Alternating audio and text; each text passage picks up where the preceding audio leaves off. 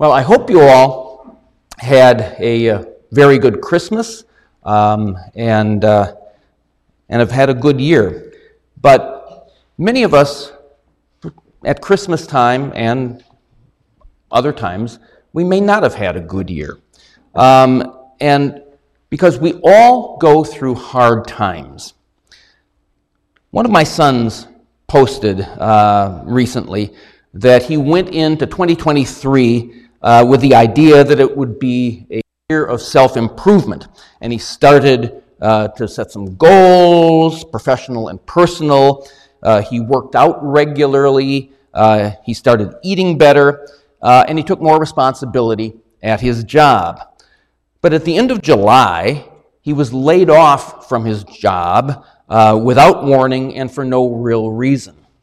And then he ran a 5K uh, in September and significantly injured his foot, which made it impossible to jog, which is his favorite form of exercise, and even made walking uncomfortable.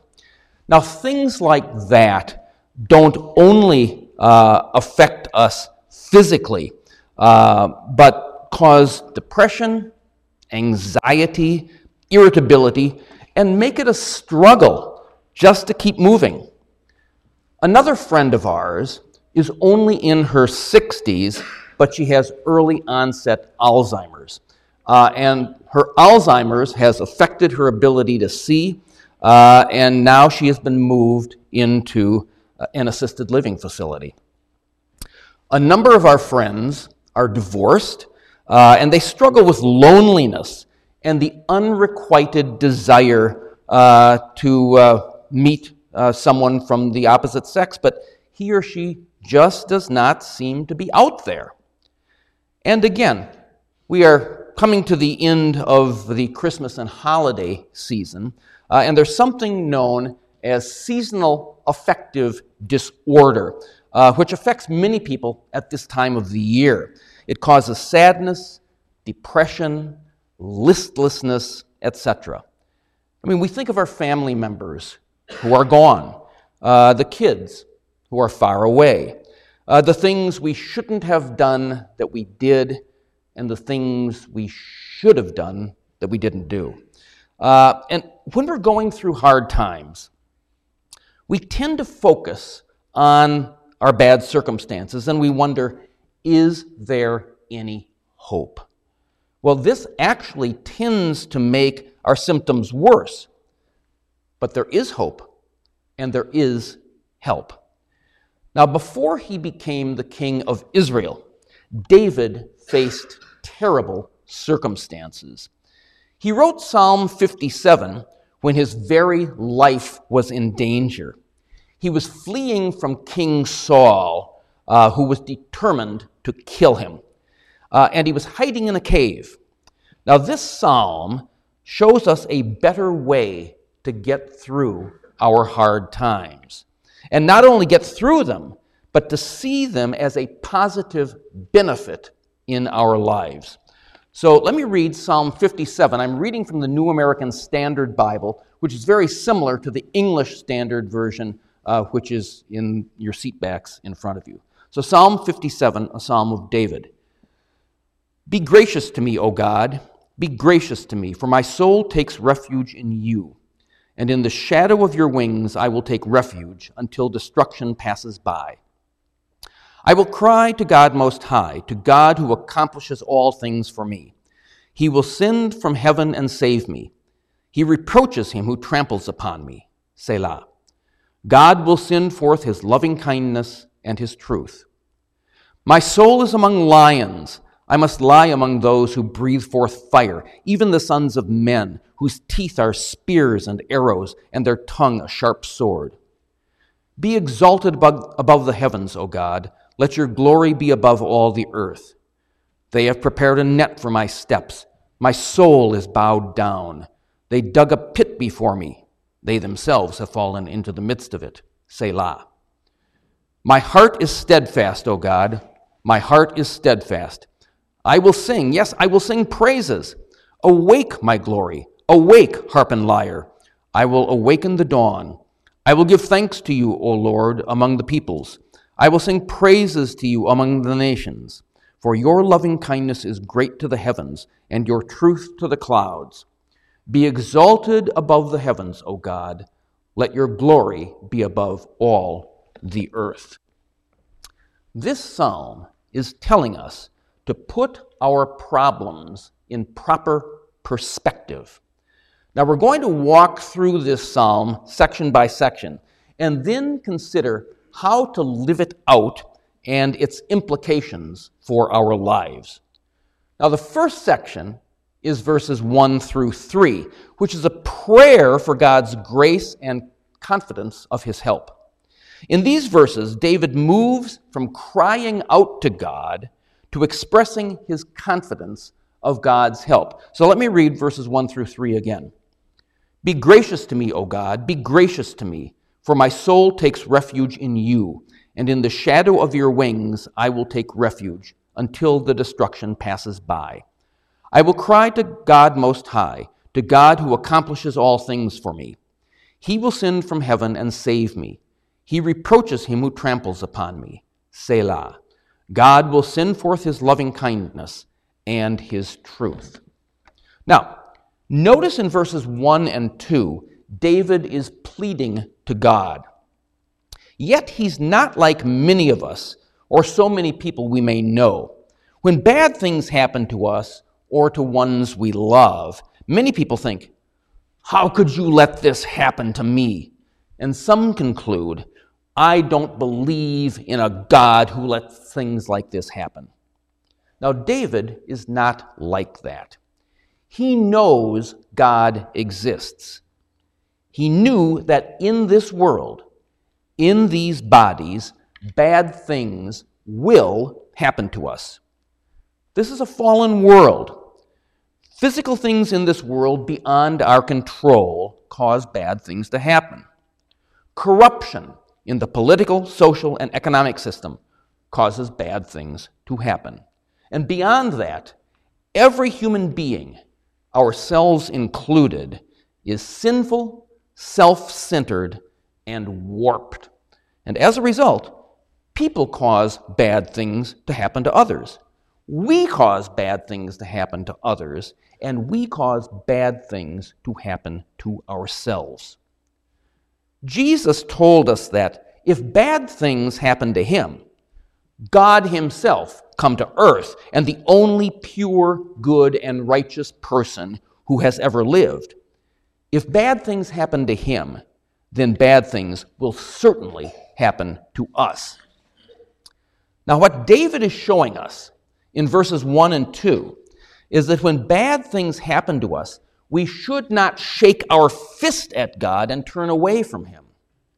Instead, that is the very time we need to draw closer to Him. When He tells us at the end of verse 1, in the shadow of your wings, I will take refuge. He's pointing us to what Jesus himself said in Matthew 23, verse 37, where he said, How often I wanted to gather your children together, the way a hen gathers her chicks under her wings. As David says in verse 2, we need to take refuge in him until the destruction passes and it will pass. When we draw close to the Lord in our hard times, verse 3 tells us that God will send forth his loving kindness and his truth. We can have confidence in him. We know that because we just saw from Matthew 23 that Jesus wants us to be gathered in him under the shelter of his wings. As that great song, I heard the bells on Christmas Day says, and in despair I bowed my head. There is no peace on earth, I said, for hate is strong and mocks the song of peace on earth, goodwill to men. Then rang the bells more loud and deep. God is not dead, nor doth he sleep. The wrong shall fail, the right prevail with peace on earth, goodwill to men. Now, Ralph Waldo Emerson wrote that song on Christmas Day, 1863, just two years after his wife had died in a fire, and shortly after he learned that his oldest son had been se- severely wounded in battle and might end up being paralyzed. He came to the realization that despite the nation being at war with itself, and despite his own pain and grief, God is still alive. He is in charge and he is good. We can have confidence in God because Jesus was faithful all the way to the end. He bore our sins upon himself and endured uh, for us the ultimate punishment for our multitude of sins so that we won't have to. Although he was killed, Jesus rose from the dead. He is not dead, nor doth he sleep. He hears us and will answer us. Now, the next section of this psalm is verses 4 through 6. Verses 4 and 6 set forth David's situation and they frame verse 5, which is a call for God to be exalted and glorified. So, verses 4 through 6 My soul is among lions. I must lie among those who breathe forth fire, even the sons of men, whose teeth are spears and arrows, and their tongue a sharp sword. Be exalted above the heavens, O God. Let your glory be above all the earth. They have prepared a net for my steps. My soul is bowed down. They dug a pit before me. They themselves have fallen into the midst of it. Selah. Now, verse 5 is the central part of the central section of this psalm. It gives us the focus and perspective we need when facing hard times. The key here is that verses 4 and 6 tell us that David is in the very midst of a very severe trial. He is among deadly men who want him dead. He says it's like being surrounded by fire breathing lions. His soul is bowed down. And yet, and yet, he's not focusing, not dwelling, and not ruminating on his circumstances. The key is that he is looking outside of himself and of his circumstances. He is focusing and dwelling on the Lord. He's calling on the Lord to be exalted and glorified. If we do this, it will put our problems, however severe they may be, into proper perspective. We will see that there is a God a great God, a good God who loves us and who has the whole world in his hands. But David's comment about the lions connects with 1 Peter 5, verses 8 and 9, which says, Your adversary, the devil, prowls around like a roaring lion, seeking someone to devour. Resist him, firm in your faith Peter again is telling us there is hope. We can resist falling into despair even when Satan himself is attacking us because we can resist the devil. The Apostle James puts it this way in James 4, verses 7 and 8 Submit therefore to God, resist the devil, and he will flee from you. Draw near to God, and he will draw near to you. Now, we may not understand why things are happening to us the way they are, but we are reminded that this world did not create itself. God created it. He owns it. He is sovereign, and He has a plan that includes us and includes the very situation we are in. If we are faithful and turn to Him, not away from Him, God will be exalted and glorified by us. And people will see that. The angels will see it. What is happening to us is being played out on a far bigger stage than we are able to perceive. As Hebrews 12, verse 1 reminds us, Therefore, since we have so great a cloud of witnesses surrounding us, let us also lay aside every encum- encumbrance and the sin which so easily entangles us, and let us run with endurance the race that is set before us. Now that leads us to the next section of this psalm, which is verses 7 through 10. Uh, in these verses, David is steadfast and will praise God for his loving kindness and his truth. So, verses 7 through 10. My heart is steadfast, O God. My heart is steadfast. I will sing. Yes, I will sing praises. Awake, my glory. Awake, harp and lyre. I will awaken the dawn. I will give thanks to you, O Lord, among the peoples. I will sing praises to you among the nations. For your loving kindness is great to the heavens, and your truth to the clouds. Now, notice in these verses, we see practical ways how to put our problems into proper perspective. Verses 7 uh, through 9 speak of singing and music. Verse 9 also speaks of thanking God and praising Him. Singing, music, thanks, and praise. These responses are the very opposite of the way most people, and perhaps many of us, respond when we face trials and hard times. But look at verse 10, which says, For your loving kindness is great to the heavens, and your truth to the clouds. Verse 10 repeats the fact of God's loving kindness and his truth.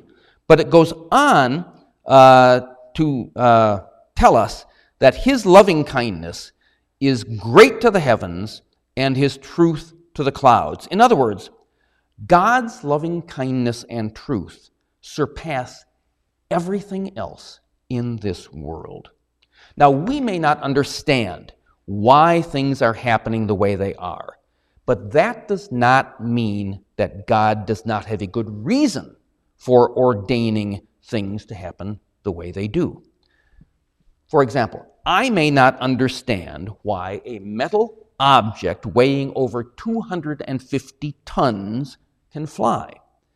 But the airliner I get into does, in fact, fly. Our knowledge and our perspective are simply too small. Now, maybe it's inevitable, but we all tend to look only at what is right in front of our own face.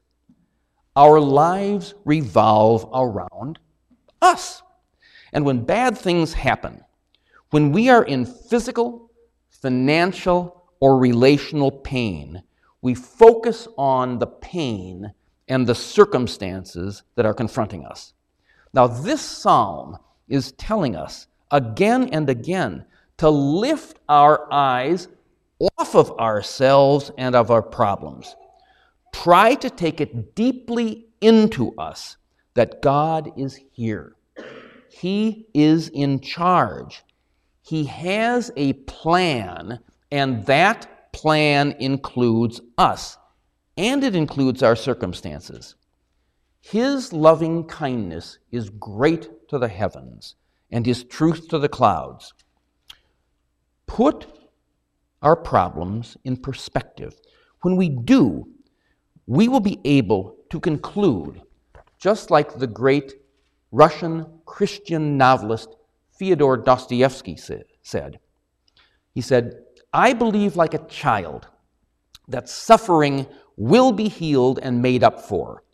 I believe that all the humiliating absurdity of human contradictions will vanish like a mirage, like the despicable fabrication of the impotent and infinitely small Euclidean mind of man.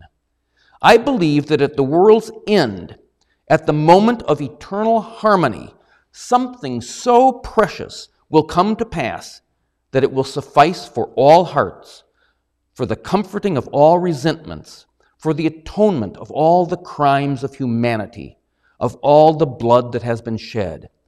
I believe that it will not only be possible to forgive, but to justify all that has happened.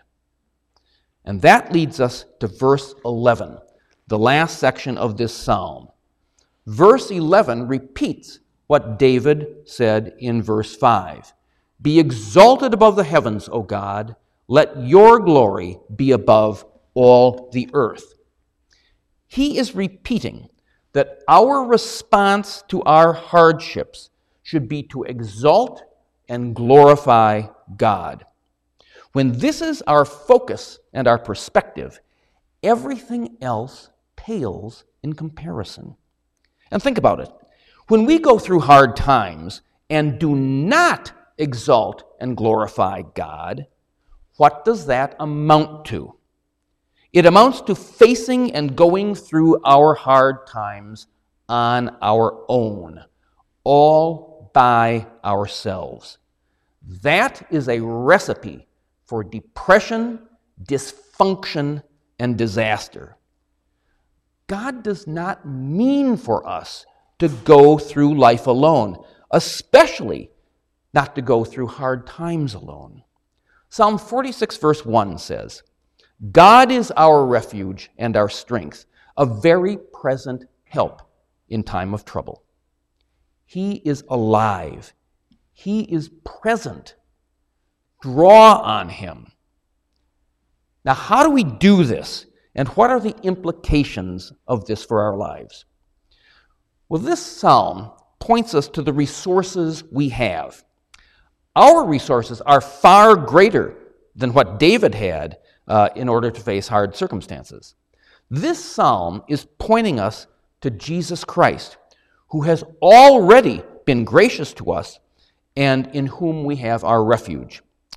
Verses 1, 3, and 10 point us to what Jesus said in Hebrews 13, verse 5, when he said, I will never leave you or forsake you and what he said in Matthew 28, verse 20 I am with you always, even to the end of the age.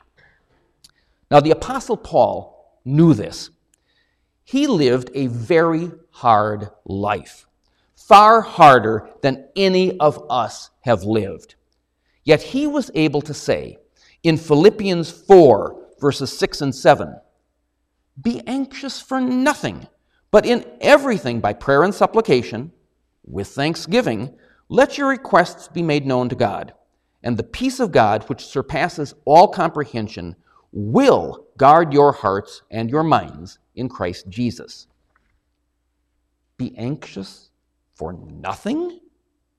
In the face of being beaten and whipped and stoned and imprisoned and shipwrecked and facing hunger and want and slander and false charges and persecution. But in Jesus Christ, He did it. And He was a person just like us. He could do this because it wasn't in His own strength. It was Christ in Him who enabled Him to face severe hardship with faith and even with joy. That's why Paul could go on to say, I can do all things through him who strengthens me. So, what are the implications of this for our lives? I see at least four implications. First, everything that happens to us has been filtered through God's hands. Second, and related to this, is Christ is with us in our suffering and distress. If you have not yet turned to Him, then do so. If you already have, draw on His presence and His power. He is to be exalted and glorified above everything, which means our lives should revolve around Him, not ourselves. Third, Christ passed through the greatest distress of all hell itself, so that A, we would not have to, and B, we can trust Him. And fourth, whatever is happening to us, He is using to mature us and to enable us to comfort and help others who are also facing hard times. Now, that should remind us uh, that we need to have a different, a broader, and a deeper perspective on our hard times. When we focus only on ourselves and our hardships, we turn inward. In effect, we shrink ourselves. Uh, but by having a broader perspective, we are now able to stop focusing on ourselves and our troubles and stop dwelling on our own hardships. And we're seeing that we are not the only ones who face hard times. We are now able to see that others are suffering too. And by helping them cope with their suffering and comforting them with the comfort which we ourselves have been comforted by God, not only are we helping fellow sufferers, but our very act of helping others tends to diminish our own suffering and pain. Again, because now we're not dwelling on ourselves and our own problems, but we have changed our focus to others. And that in turn will exalt and glorify God, as the psalm exhorts us to do. So let me conclude by saying this We all go through hard times. The key to successfully going through hard times is to put our problems in proper perspective. Although we may feel that what is happening to us is unfair, we should remember that everything that happens to us is filtered through God's hands. We are not alone. Christ is with us in our suffering and distress. We can trust him. He endured hell so that we won't have to. And that should help us put our problems in proper perspective uh, because, however bad our problems are, they are not hell and they never will be. Christ himself was a man of sorrows, acquainted with grief, so we can expect problems in our own lives. But he said that he will never leave us or forsake us. He is with us in our suffering, but not just with us, he is using our hard times to mature us and make us more like himself. The proof of that will be when we, in turn, can use our experiences to help and comfort others in their distress and in their hard times.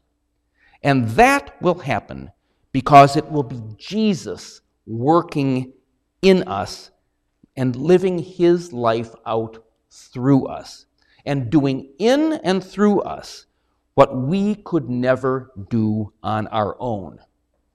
In short, he will use our suffering and hard times to make us more like Himself.